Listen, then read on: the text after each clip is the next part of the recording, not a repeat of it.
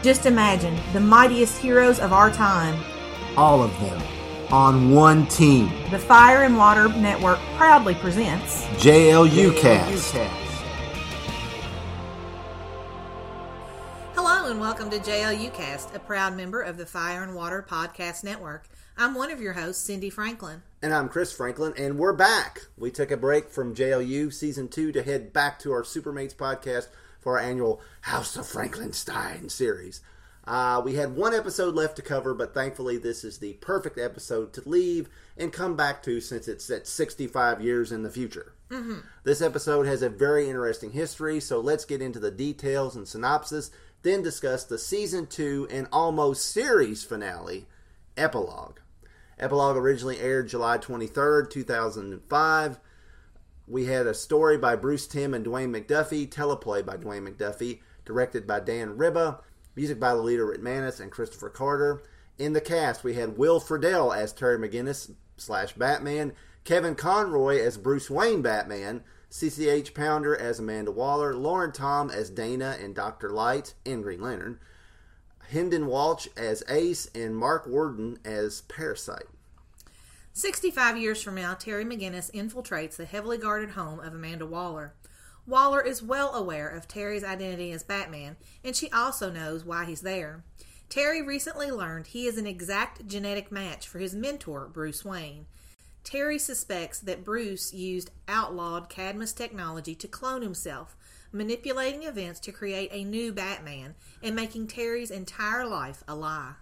While Terry flashes the thoughts of confronting Bruce, quitting the Justice League, and breaking up with his long suffering girlfriend Dana, Waller relates that Terry doesn't know his mentor at all. Terry sees Bruce as an uncaring, obsessive control freak, but Waller knows better. She tells him of how years ago the Justice League took on another iteration of the Cadmus created Royal Flush Gang. The young telepath Ace's powers had grown out of control, and she gained the ability to warp reality itself. She was also dying of a brain aneurysm.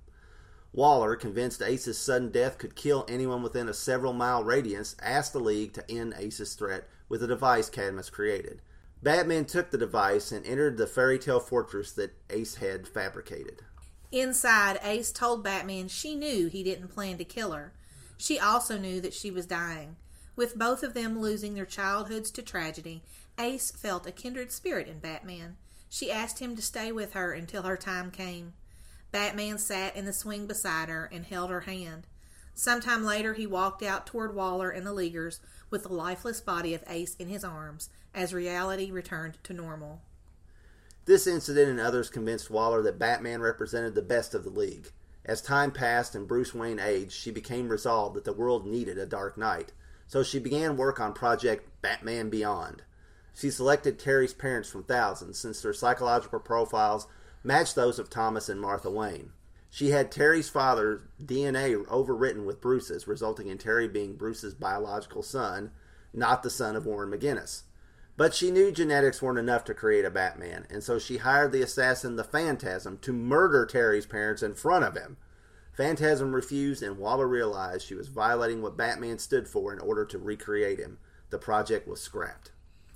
Initially stunned by Waller's involvement, Terry tells her that his father was murdered, and he still became Batman regardless. Waller diffused Terry's anger by reminding him that Batman's mission is a noble one, and that despite his gruff exterior, no one she ever knew cared more about humanity than Bruce Wayne. Later, Terry returns to Wayne Manor and calls Dana, confirming their date the next night, while looking over a newly purchased engagement ring. A groggy Bruce Wayne gives his protege a hard time about staying out so late without calling, and then sends him off to work on a case with Superman. Terry smiles at his old man's grouchy demeanor, and Batman flies off into the night once more.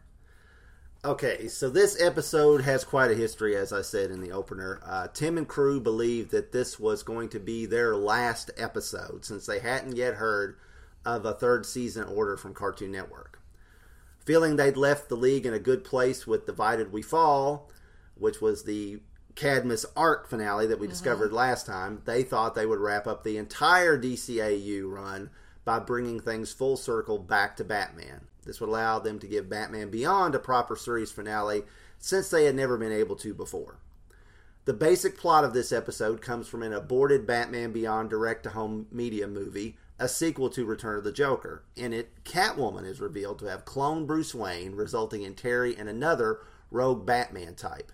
The controversial response and subsequent recutting of Return of the Joker put an end to any future Batman Beyond projects, and that's why there wasn't a finale because they were going to do these movies. Mm-hmm. So, of course, they did receive the JLU order, so this series got a proper finale. But let's talk about this one, and we'll also discuss whether we feel this would have actually been an appropriate end to both JLU and the DCAU as we go along.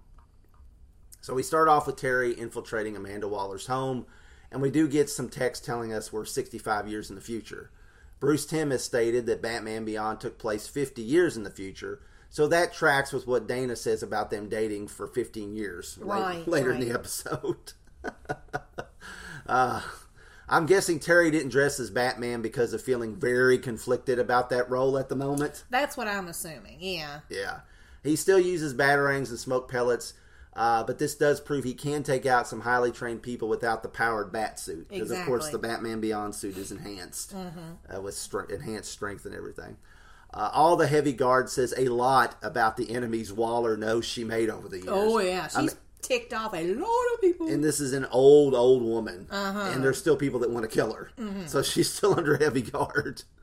Waller knows that this is Terry. She recognizes him, and she knows he's Batman before we go to the theme song. Mm-hmm. So we, you know, we we've never had them interact before because we've never seen Waller in the Batman Beyond future. No, before. Of course, he looks older, but he's wearing a longer black version of his old brown jacket from Batman Beyond, and he's got those Kryptonian-like shoulder thingies that are fashionable in the Batman Yeah. Beyond. It, it- it's kind of cool though. It's almost like Superman's Kryptonian fashion, like became integrated into like Earth fashion. So I think it's kind of cool. But I mean, you see that regardless. I mean, you see somebody, for instance, Madonna in the '80s. You know, she started wearing lace gloves, and then everybody else did. Right, right. So you have somebody that is held up, and they're like, "Oh, okay, I'm going to dress like them." So apparently, when Superman changed to his Batman Beyond look with the white, and he's got the Kryptonian more like shoulder things on, it influenced fashion. Mm-hmm. Yeah. yeah, yeah. that's what I'm saying. you know, Although the jacket here that Terry's got on distractingly changes uh, the the things, the little pads on the shoulders change from silver to black throughout the episode. I chalk that up to one. Yeah, they might have missed it, but some of it might have just been, "Oh, that's just lighting," is what I chalked it up to, so it didn't make my head hurt. Okay, okay. There's another thing when we get into the black and white flashbacks. Bruce briefly in one scene has blue eyes when nothing else is colored. I noticed that. And I'm just like, oh, you know. Uh, when we come out of the opening, we get a gray tone segment, like I was mentioning, with a letterboxed aspect ratio where Terry smashes the grandfather clock that hides the bat cave and then goes down into the cave and confronts Bruce. Now, for years, I assumed these black and white interludes were flashbacks to what happened immediately after Terry learned about his true parentage. But Dwayne McDuffie confirmed that these are just scenarios Terry is running through in his mind. What is likely to happen when he does confront Bruce, does break up with Dana, and does quit the Justice League. I know. See, I thought they were flashbacks to what he had done too. Yeah, it explains why later the clock is undamaged. Bruce doesn't seem angry or mention their fight, and Dana doesn't say, Hey, why are you calling? We broke up. Right. You know. She's like, "Hey, baby." So you thought these were flashbacks too. I did. I did. So if it confused us and other viewers, apparently, I'm not sure it was handled very well. right. I mean, you know, I, I mean, they're great, but I think they're the device should have been explained. There could have been some dialogue. Because again, I mean, we were adults confused. What about kids? oh You yeah, know? kids had no. Yeah, they were totally confused. Uh, you know, there could have been some dialogue with Terry saying, "I know what I have to do," then segue into one of these Mm-hmm. or something. You know. Uh, Terry's version of Bruce in his mind is also even more of a hard ass than usual, cold and manipulative. Exactly what Terry was thinking of him at the time. Yeah. Uh, visually, Bruce looks more like Bruce Timm's early design for him for Batman Beyond before they decided to make him look a little less ancient and scarred up and a little more handsome. Uh, in these sequences, he's even harsher looking with heavy black shadows around his eyes. He doesn't look as harsh when we see him in the actual real world at the end of the episode. Terry name drops Dick, Barbara, Tim, and Selina as people who loved Bruce but eventually left him. So I thought that was, you know, not, and he walks, of course, past the costumes that are always in the Batcave there. They do a nice job of using dialogue and situations in Terry's mind to bridge back to the real world, like when Bruce says he's not surprised Terry is quitting, and the real Waller says she isn't surprised he showed up, as she's been expecting him for years. Mm-hmm. Yeah, so they they use they use it well, but it's it, again, it's like we've seen things like this where they flash back to something that happened before. And so that's why also it's black and white. That's you know Yeah. it codes flashback, you know, and it and they're not. So oddly enough, Waller is a cougar uh, because she calls Terry a handsome gentleman caller and wonders why superheroes are always so good looking. Cringe. Terry smacks a cup of tea Waller poured for him out of her hand and immediately feels bad. yep. He says, "I'm sorry," and then that segues into his This thoughts. pattern is 75 years old. Yeah. I got it from my mother. yes, yeah, yeah. But this, this, you know, this makes Terry go into his breakup with Dana that he's thinking about. Uh, Dana is voiced again by Lauren Tom, who also voices Doctor Light in the future Green Lantern here, and will voice Rampage next season. She also provided the voices of Gizmo and Jinx on Teen Titans and Teen Titans Go. She's also known for the Joy Luck Club, Friends, and Andy Mack in live action. Terry and Dana have the old trope. Uh, they go over the old trope of if the bad guys ever found out about you discussion, and Dana treats it like it's a trope. Yeah. That's which I think is funny. You're right. Ugh. She's what she say. You're right. There could be supervillains hiding in the tall grass. yeah. Obviously, in the intervening 15 years, Dana learned Terry was Batman. yeah. And interestingly, his confidant in the later seasons of Batman Beyond, Max, is nowhere to be seen in this episode. A lot of people didn't like her addition to the cast, so that might be one reason why she doesn't show up. Terry's being all melodramatic. I'm poison, Dana. And she says, You're silly, McGinnis. Yeah. Which the thing is, is I mean, he's. I mean, I'm sorry, but you're seeing he's Bruce's kid. There, I'm. Oh, I'm the. Yeah. You know, I must be alone. Blah blah blah. yeah. She's like, oh, you moron. Yeah. Uh, Terry breaks up with Dana and he says, I'm sorry again. Waller responds, and we're in the real world. And then she tells him about that cup of the cup and how it's 70 years old and from her mom. Yeah. This gets Terry monologuing about legacy while Waller talks about the teacup pattern. It's like a Broadway song where the singers are talking about parallel subjects. Yeah. And the music even gets more dramatic. And I will say my one complaint about this episode is Terry's lines are pretty purple here. How can I escape the curse of Batman? Uh, I mean, Terry was always a bit melodramatic, but it comes on just a bit too strong. What do you think? It's one of those cases. I mean, I think they when Terry was bat in Batman Beyond, and in that you saw him as a teenager taking on the mantle of Batman. And teenagers, by their very nature, are melodramatic. Yeah. To me, 15 years later, he should have moved beyond that. Yeah. It's you know, it's he got stuck in the emotional development when he was at at 17. Well, 16, 17 years old. I, but I- but I mean, you know, you just found out that your mentor, you know, he he I know, but I'm saying, yeah, I'm agreeing. either had you. sex with your mom or messed with your DNA somehow. You Yeah. know, so I mean, you know. so yeah, I, I I get it, but it the I get him wise, but it's just the dialogue's just a little. It's a little too I don't know operatic for Mm. you know Terry to say. It doesn't sound it doesn't sound natural coming from him. That's my one gripe in this episode, really. Uh, Waller says the set is ruined, and then we move into another Terry scenario. Ten, ten, Tenario? I don't know how you call it. Uh, this time it's the future Justice League taking on what Green Lantern calls the Iniquity Collective. Uh, when you've run through Injustice League, Injustice Gang, Secret Society of Supervillains, Legion of Doom, I guess you have to get fancy. Well, yeah. The young Asian Green Lantern. I looked under the synopsis dictionary. yeah, yeah, there you go. What's- Synonym, synonym. the, Sorry, the, sorry. thesaurus. Yeah, Yeah. they look through the thesaurus. The young Asian's uh, Green Lantern we meet in the call is now grown up, but he's still very short. Mm-hmm. Uh, we also get to see our favorite Warhawk and Aquagirl in action. They are taking on the Batman Beyond baddie Stalker, Shriek, and Inque, along with a mutated version of the Parasite from Superman the Animated Series and Justice League. He looks more monstrous like later iterations from the comics, more like a big leech or something. Mm-hmm. Yeah. He's kind of gross. Uh, Marc Worden, who voices the Parasite here, provided the voice of Joker's gangs mem- gang members on Batman Beyond and Static Shock, and will go on to voice Killer Moth on Teen Titans and Kanjar Ro on Batman: The Brave and the Bold. He voiced Iron Man on several direct-to-DVD 2000s Marvel projects like Ultimate Avengers, and in live action played Alexander Rozhenko, son of Worf, on two episodes of Star Trek Deep Space Nine. Oh, okay. So he replaced the guy that had played Worf most of the time. Was that Brian Bonsall? Bonsall that from uh, Family Ties. Family Ties. Yeah, yeah. I think they aged him up. Yeah, they did. and he played a more an older uh, Alexander. Batman Terry shows up and takes out Shriek, then tells them he's quitting and that Batman is dead. Uh, they all respond with "What?" in shocked responses. Jodi Benson and Peter Onorati don't return for this episode, so I'm assuming Lauren Tom briefly voiced Aqua Girl, and maybe Marc Worden voiced Warhawk in that. Right. you know, It was not, you know. yeah, they didn't bring him in for just that. You know, you can't blame them. Cut to commercial, and then we're back. And Waller has a Roomba. Uh, before those were even a thing, a little Right. robot. Back Maybe in, that was the inspiration. maybe You it was. know. Yeah, yeah. Waller asked when he figured it out, and Terry tells her a few months ago Bruce needed a tissue donor to clone a new kidney. Terry was a perfect histocompatibility match with him.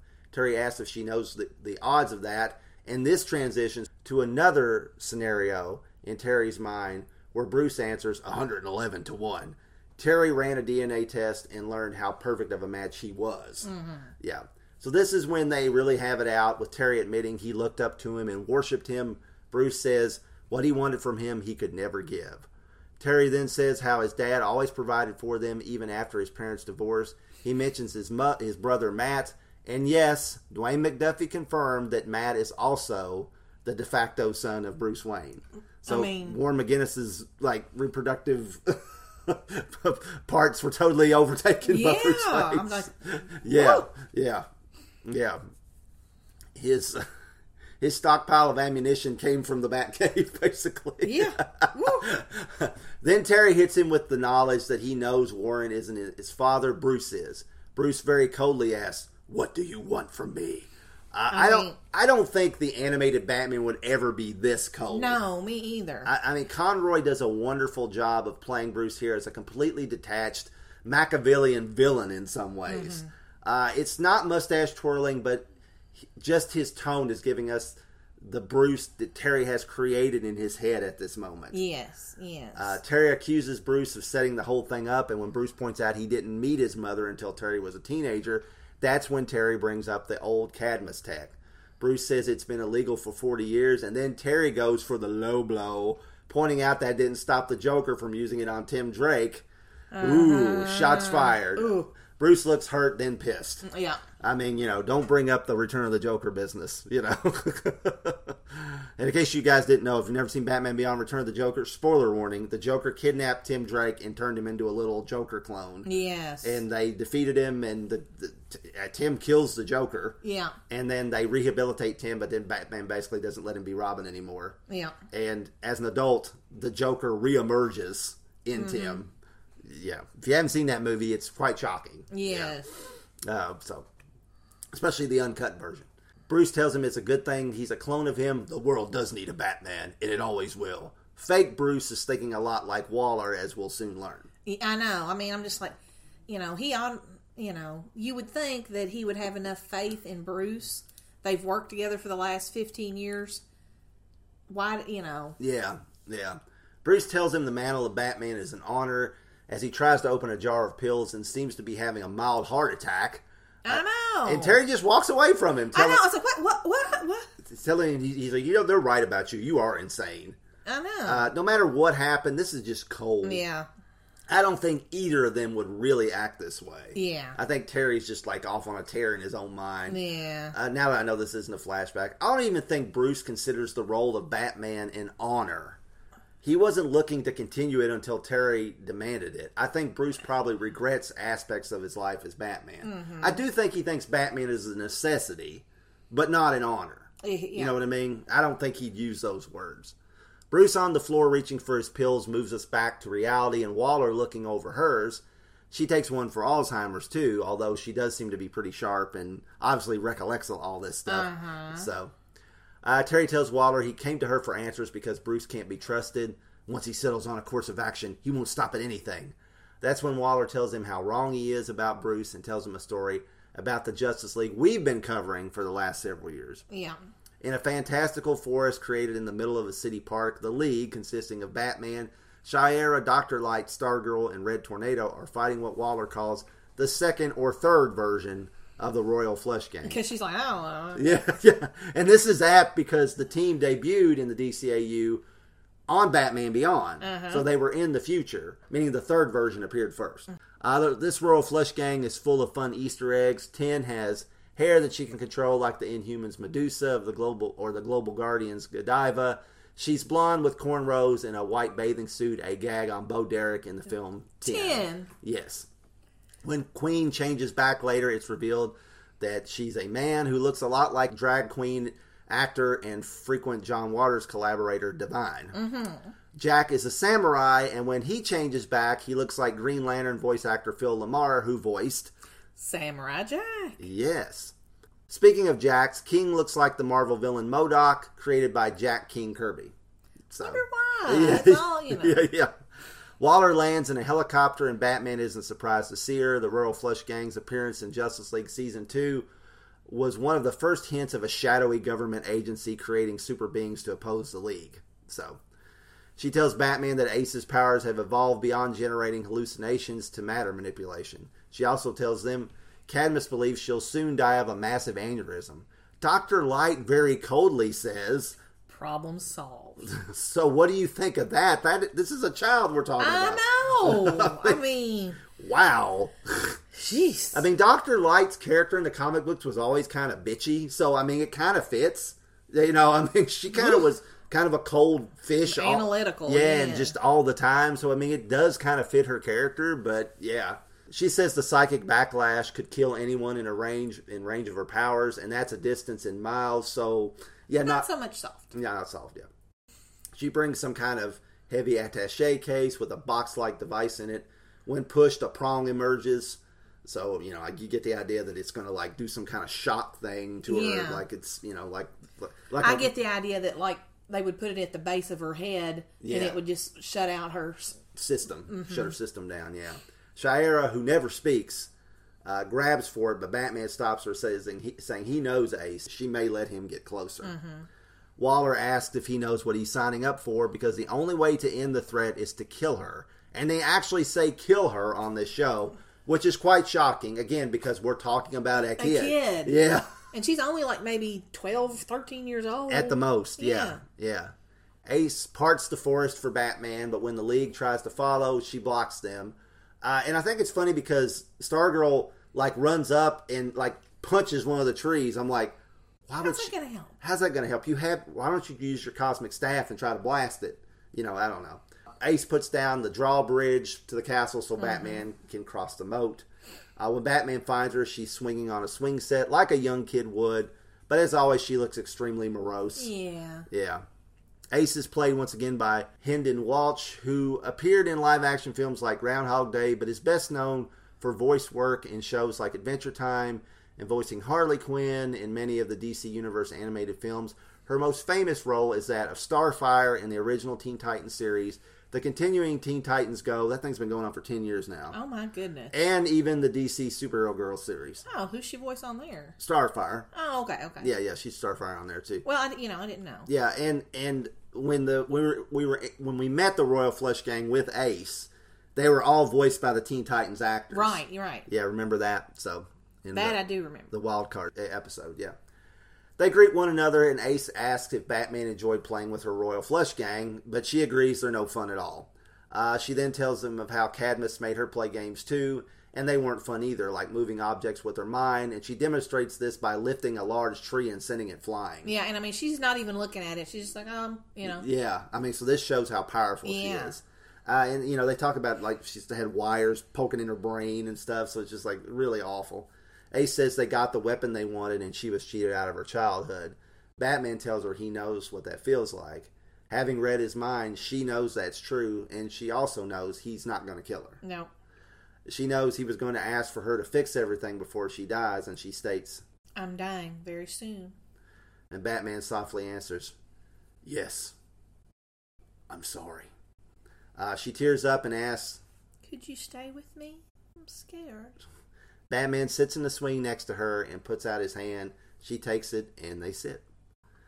Uh, this scene is beautifully written, directed, and acted. Having these two characters who can relate to one another through loss of their childhood connect by sitting on a symbol of carefree youth, a swing set. That's just genius. Walch only has a few short lines in this episode, but this is a truly memorable performance. Ace is the antithesis of the sweet and naive Starfire that Walch is best known for. Yep. In some ways, she's more like Raven, but Walch really puts across the bitter disillusionment that Ace is suffering from and the resignation of her fate despite her years.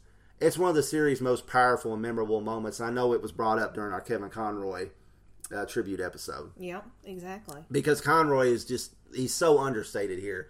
You can feel what Waller's trying to convey to Terry just through Conroy's voice. That simple, yes, I'm sorry, is better than any soliloquy. You Right. know, from you know, and I mean, of course, Batman doesn't go around. You know, he's a man of few words, but it just it's perfect. Outside, the fantasy forest disappears. The gang changes, as we said before, and Batman walks out with the lifeless body of Ace. And I can't believe they could even I show was- that. Yeah, I know. I was really, really surprised because they showed a dead body. Right. I mean, I'm surprised they didn't have Batman come out and say it's over or something yeah, like that. You but know? he came out carrying her. yeah, yeah. Waller says he stayed with her until her time came. Of course, Terry isn't impressed, saying Bruce probably deduced that Ace wasn't going to hurt anyone. Waller agrees he was always two steps ahead of everyone, and that gives Terry a chance to rant about how Bruce ensured he had a successor. Then Waller drops some bomb on him that Bruce didn't overwrite his DNA. She did. Mm-hmm. Of course, Terry asks why, and then we learn that despite the rocky start, Waller came to respect Batman and felt no one on the League was his equal. She was even liaison to the League for a time, but she saw that Bruce was growing older and felt the world needed a Batman. So I love Batman, but Superman and Wonder Woman weren't the equal of Batman. I mean, do you think it's Waller's innate fear of the other non-ordinary humans that made her a fangirl of Batman so much? Oh, that's definitely it. I mean, that's that's the thing. She's never going to trust anybody that's other. Right. I, I think that's what it comes down to. Yeah, that's not an alien. That's not you know Mm-hmm. from some clandestine race of warrior women or something like that. You know, it- yeah, I, I think you're right. I, I think I think that's what it is. And you know, and at one point, you know, Batman almost went over to the Cadmus side. You know, in in Right, the, the exactly. So you know, that was. I mean, It was get- possible direction. Right.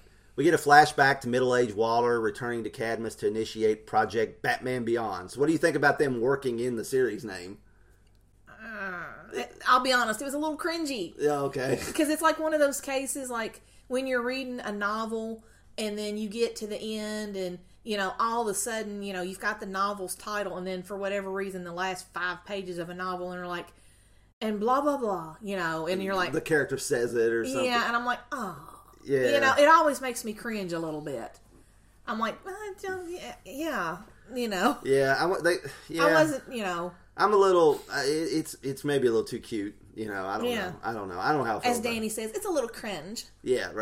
a little too cute. You know, I don't Yeah. know. I don't know. I don't know how. I feel as about it. danny says it's a little cringe Yeah, right. There's a funny bit after we see younger Bruce being bandaged up by medics, and a guy in a trench coat picks up a bandage with his blood on it. Waller says he left his DNA all over town. We cut to her and Terry, and Terry cocks an eyebrow, and she says, not remotely what I meant. Because Terry's mind done went in the gutter. Bow chicka wow wow. "Yeah, so yeah, he did because apparently knocked up my mom." You know. we see the young McGinnises. Is that how you say that? McGinnis plural McGinnises. We see the young McGinnises, and Terry's mom Mary had her magenta hair even at that age. Mm-hmm. Uh, I wonder how the psychological profile of Warren McGinnis matched that of rich Dr. Thomas Wayne. I know. and Mary matched rich heiress Martha Wayne. You know. did- but apparently they did. So uh, then we learn Warren had his reproductive material overwritten by nanotech within a seemingly innocent flu shot. So COVID conspirators take note. there you go. That's exactly what it is. We're all having our DNA overwritten. There you go. Uh, they show baby Terry being born, and he has that shock of black hair from the get go. So I never questioned why Terry and Matt had black hair, and you know his dad had like reddish hair, and his Yeah. mom had purple hair, magenta Right. hair. And I don't think this was the plan at all when Batman Beyond started. That you know Bruce was his real dad, Right. But now it does fit in kind of Right. nicely. And you're like, oh, yeah, that's why he has black hair. yeah. Then the real holy crap they went there bit, which is saying something considering this. Uh-huh. Yeah, I'm already kind of going, what, what, what? Yeah. Waller's this part of Waller's plan is revealed. She was going to have the McGinnises assassinated in front of Terry, murdered. But genetics is only part of the story. The rest is tragedy. Yeah. I love how she says, Stop if you've heard it before. then relates the origin of Batman as we see Terry and his parents leaving a theater playing The Gray Ghost Strikes. And I mean, it's great that Terry's inspiration would have been the Gray Ghost, Bruce's old hero, who was, of course, voiced by Batman legend Adam West. Right. So it's nice to bring you know him back. that was this. another, you know. yeah, another callback. Uh, the next part, just I mean, I remember this blowing my mind. Me too. The assassin she hired was Phantasm. yep. Uh, she's never mentioned by name, but this is clearly Bruce's lost love, Andrea Beaumont, from the Batman: The Mask of the Phantasm film, the greatest Batman film ever. Yes. Uh, her design is slightly updated with orange glowing eyes and a more techie version of her scythe gauntlet. But Yeah. yeah, this is clearly her.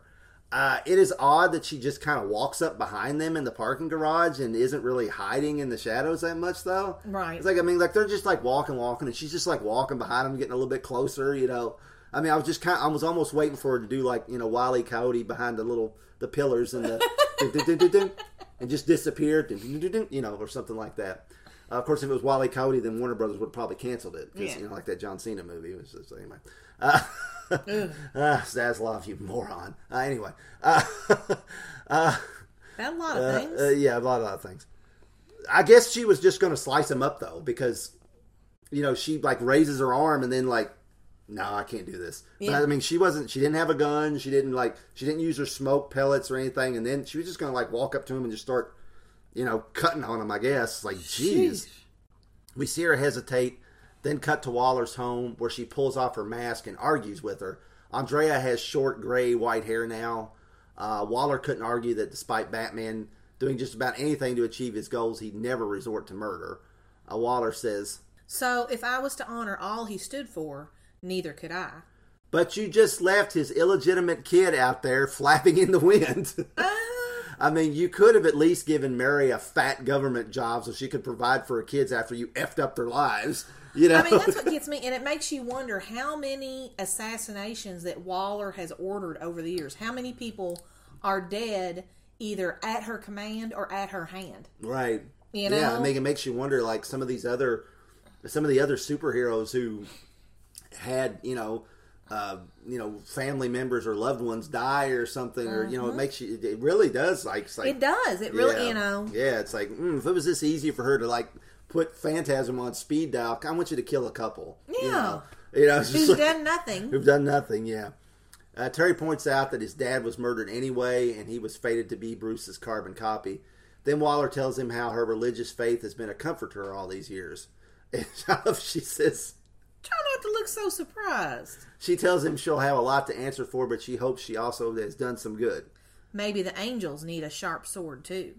Uh, and, and, you know, she mentions the Lord works in mysterious ways in the good book, uh, and that He gave everyone free will, and she says we choose our own fate. I was really surprised that they went there as well, because it makes perfect sense for the character, though, especially to help lift the burden of what we were just talking about of the things she did in the name of what she felt was right.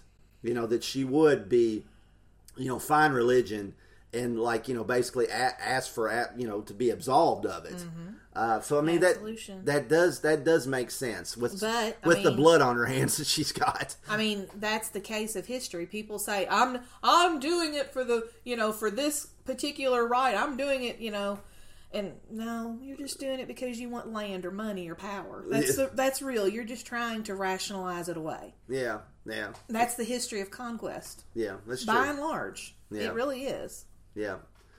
Um, she tells Terry that she's been keeping an eye on him his whole life, and he's not Bruce's clone; he's his son. She tells him while he doesn't have Bruce's magnificent brain, which is a burn, Mm-hmm. he does have his heart.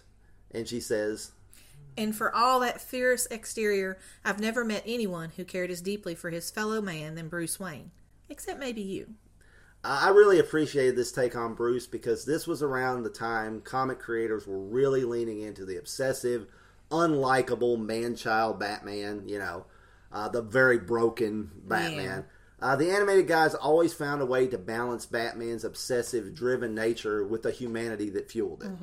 I mean, they never forgot that Batman's doing this to keep the same thing that From happened to happening to him somebody else. happen to somebody else. Yeah, And the thing about it is, is Waller didn't even take into account, you know, the McGinnis couple, they didn't have the money that the Wayne family did. Bruce had the privilege that he was able to go off and study and go off and travel and do all this.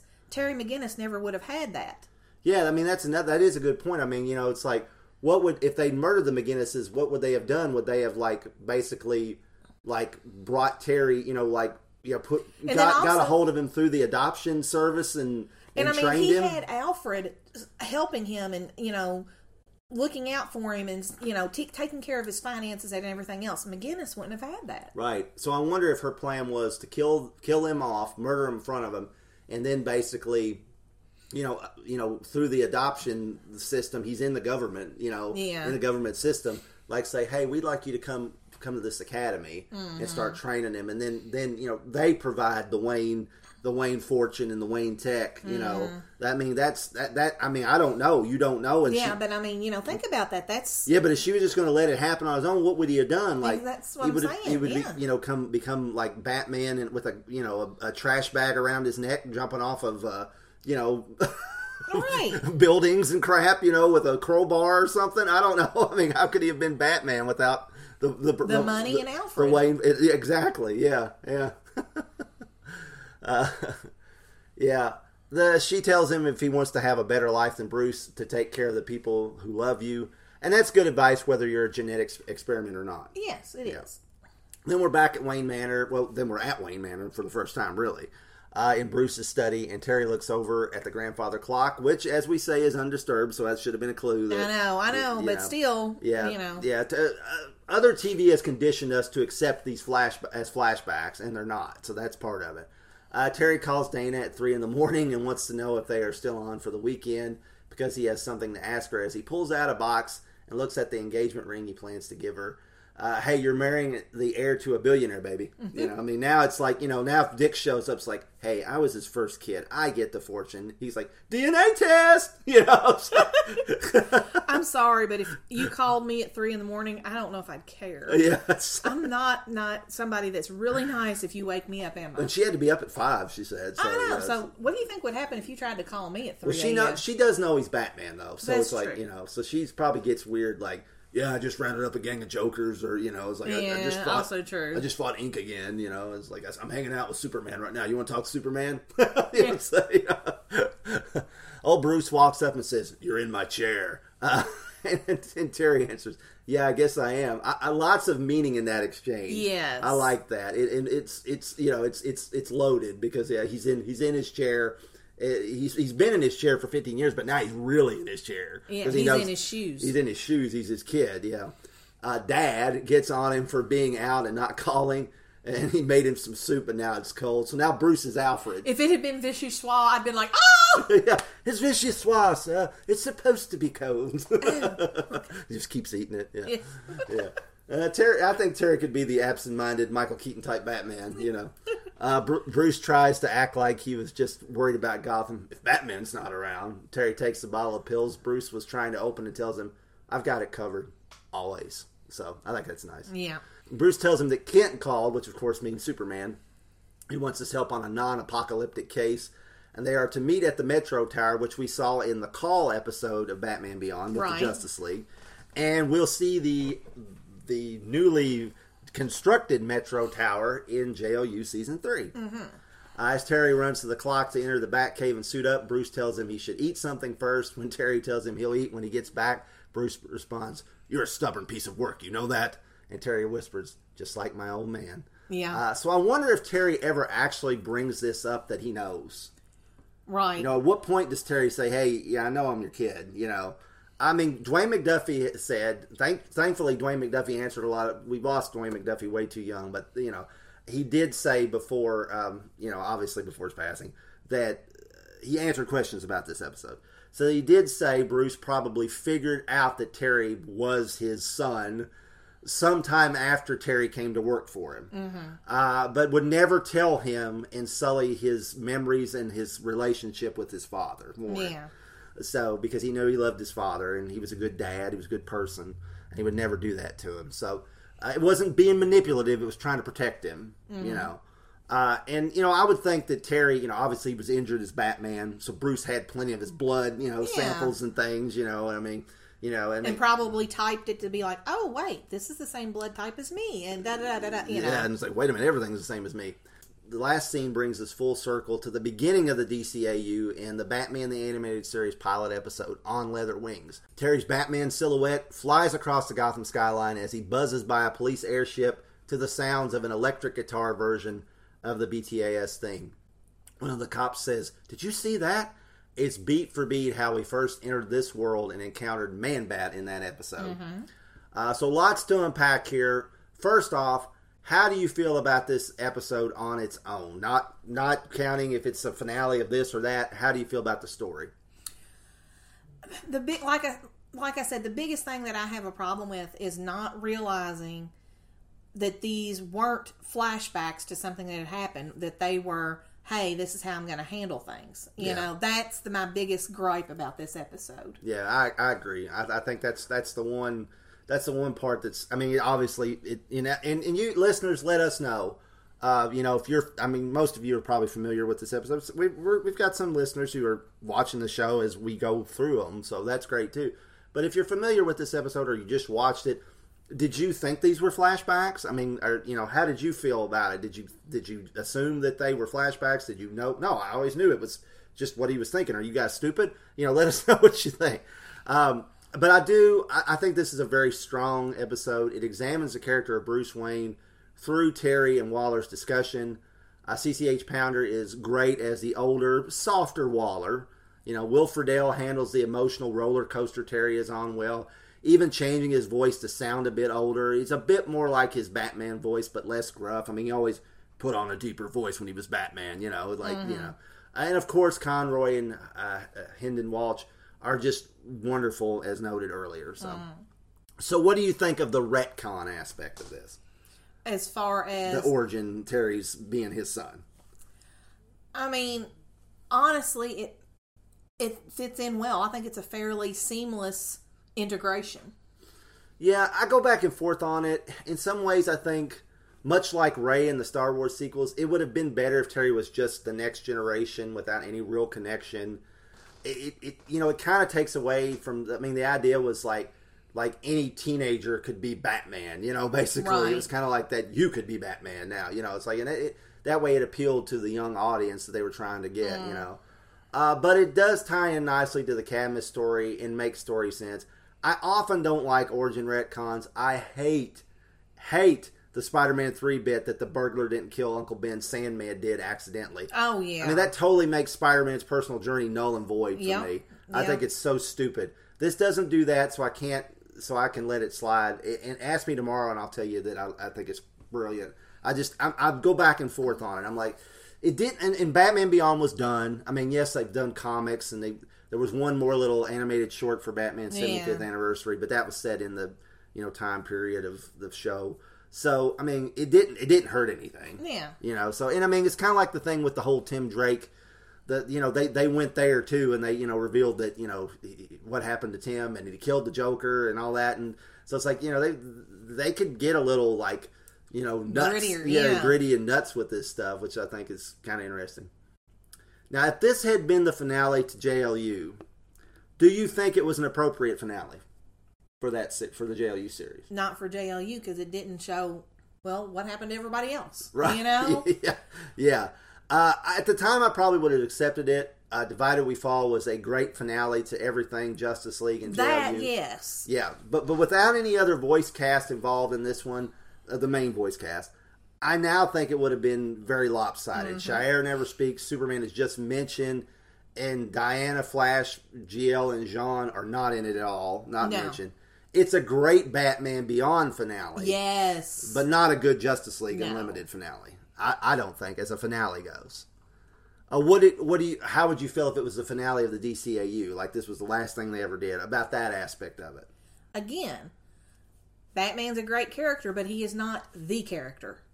Well, uh, you know, I think tying back to the beginnings of Batman Beyond and examining the character of Bruce Wayne, I think that fits. I think the finale we get in Destroyer is a bit more appropriate for the DCAU as a whole, but in a poetic full circle way. This one works for a more introspective kind of ending. You know. For Batman, not Yeah. for DCAU. Okay. Well, it started with Batman, so I mean that. but- No. okay. All right. All right. Okay. I'm sorry, wrong. So Love you. We'll get into our superlatives. They're a little harder to apply with this episode because it is an odd episode. You know, it's not really a Justice League episode. No. Power action feature. So for power action feature, it's not an action moment at all. But I think the the standout moment is the, the Batman and Ace. Oh yeah, I mean that's you know I- there's- I mean- that's not up for discussion. Yeah, that's it. it, it is. Batman, Ace. did you like playing with my new Royal Flush gang? Can't say that I did. Yeah, they aren't any fun at all. I gave them their powers and they still hardly ever play with me. Can't imagine why. When I was little, Cadmus used to make me play all kinds of games, but they weren't any fun either.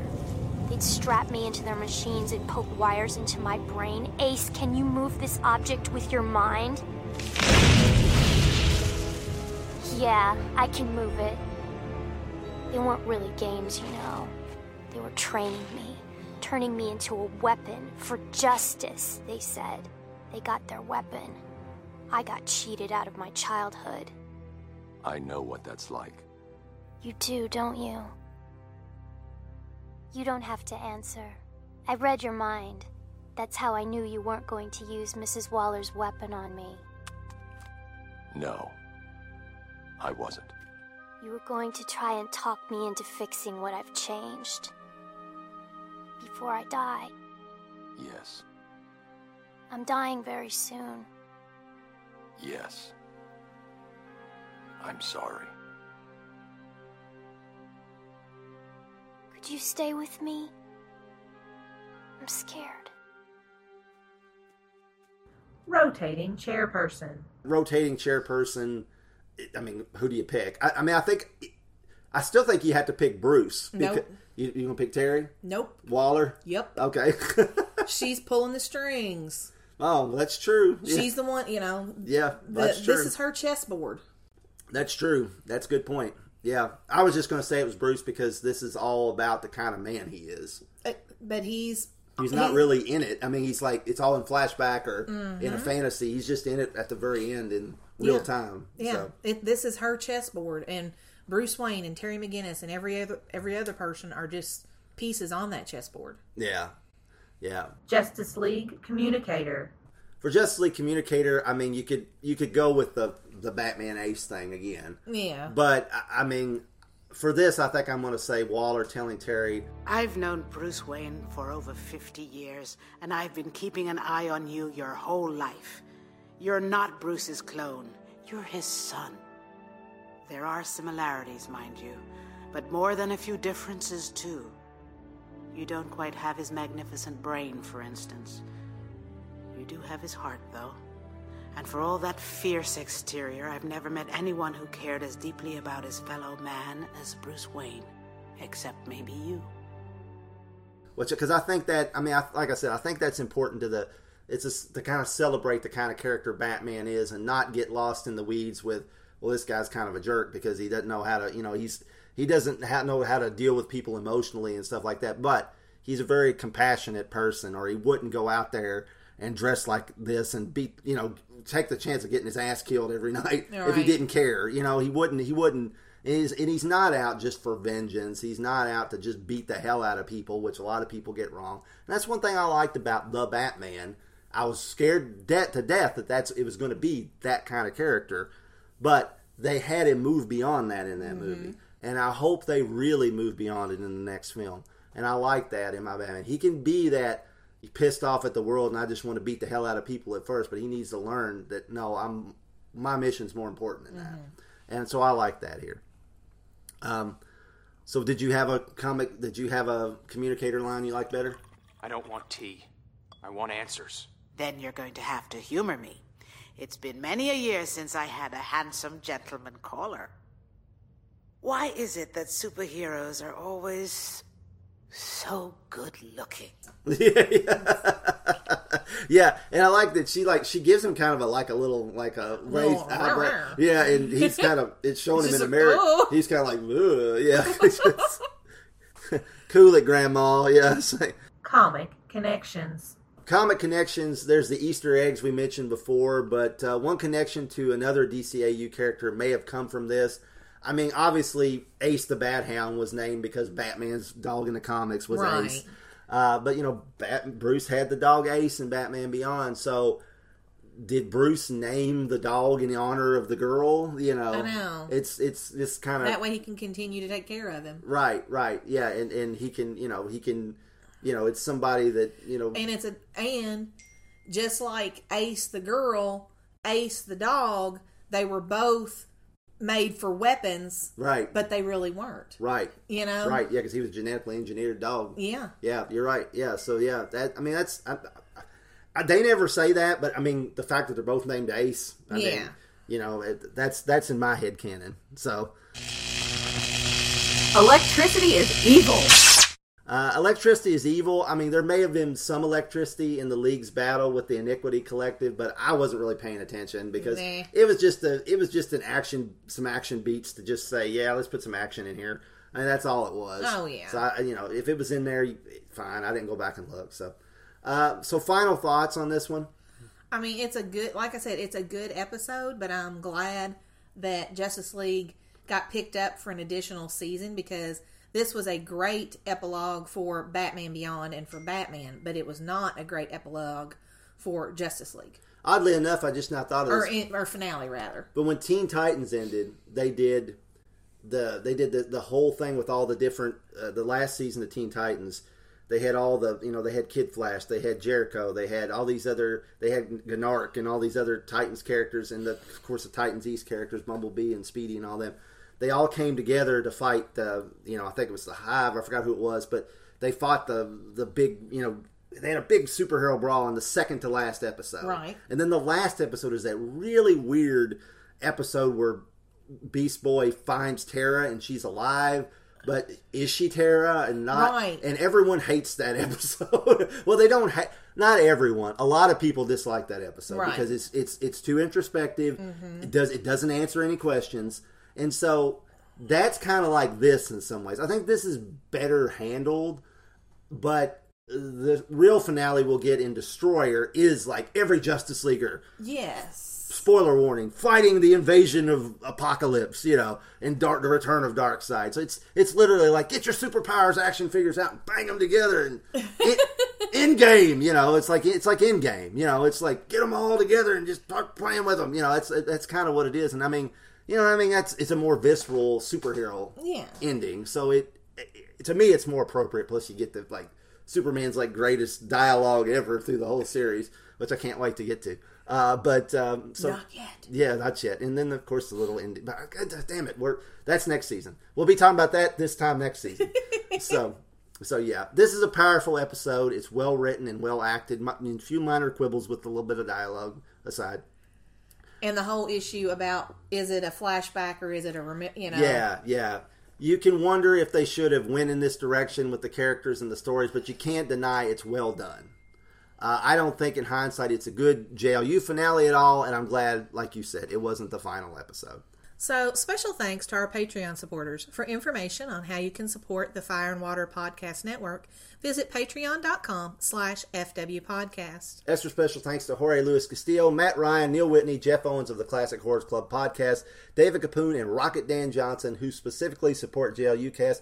Did you guys look and see if you could find that uh, teacup pattern for Amanda Waller? I mean, it's really sad that it got I broken. know, it is. Yeah, go on eBay and see if you can find it or something. Yeah. Yeah.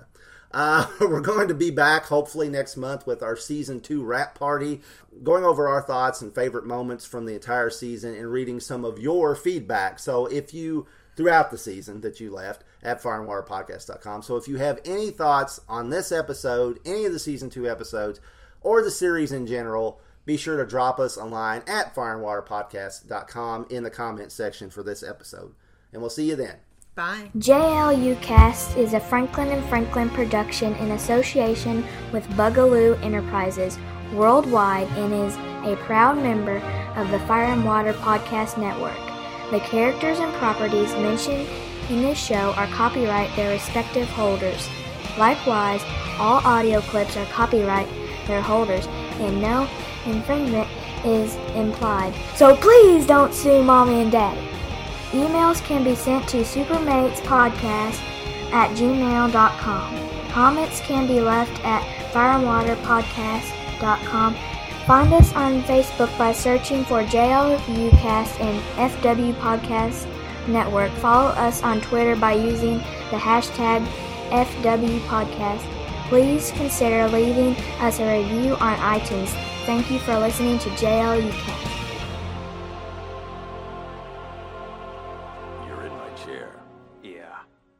Guess I am. Where the devil have you been? I had some stuff to take care of. Enigma's overrated, especially at 3 a.m. You could have called. I made you some soup, but it's cold. Sorry. Didn't mean to worry you. I was worried about Gotham. If Batman's not around, I've got it covered. Always. Kent called. Nothing apocalyptic, he just wants your opinion on a case he's working. Said you could meet him at the Metro Tower. Right. Better suit up. You should eat something first. Keep up your strength. When I get back. You're a stubborn piece of work, you know that. Just like my old man.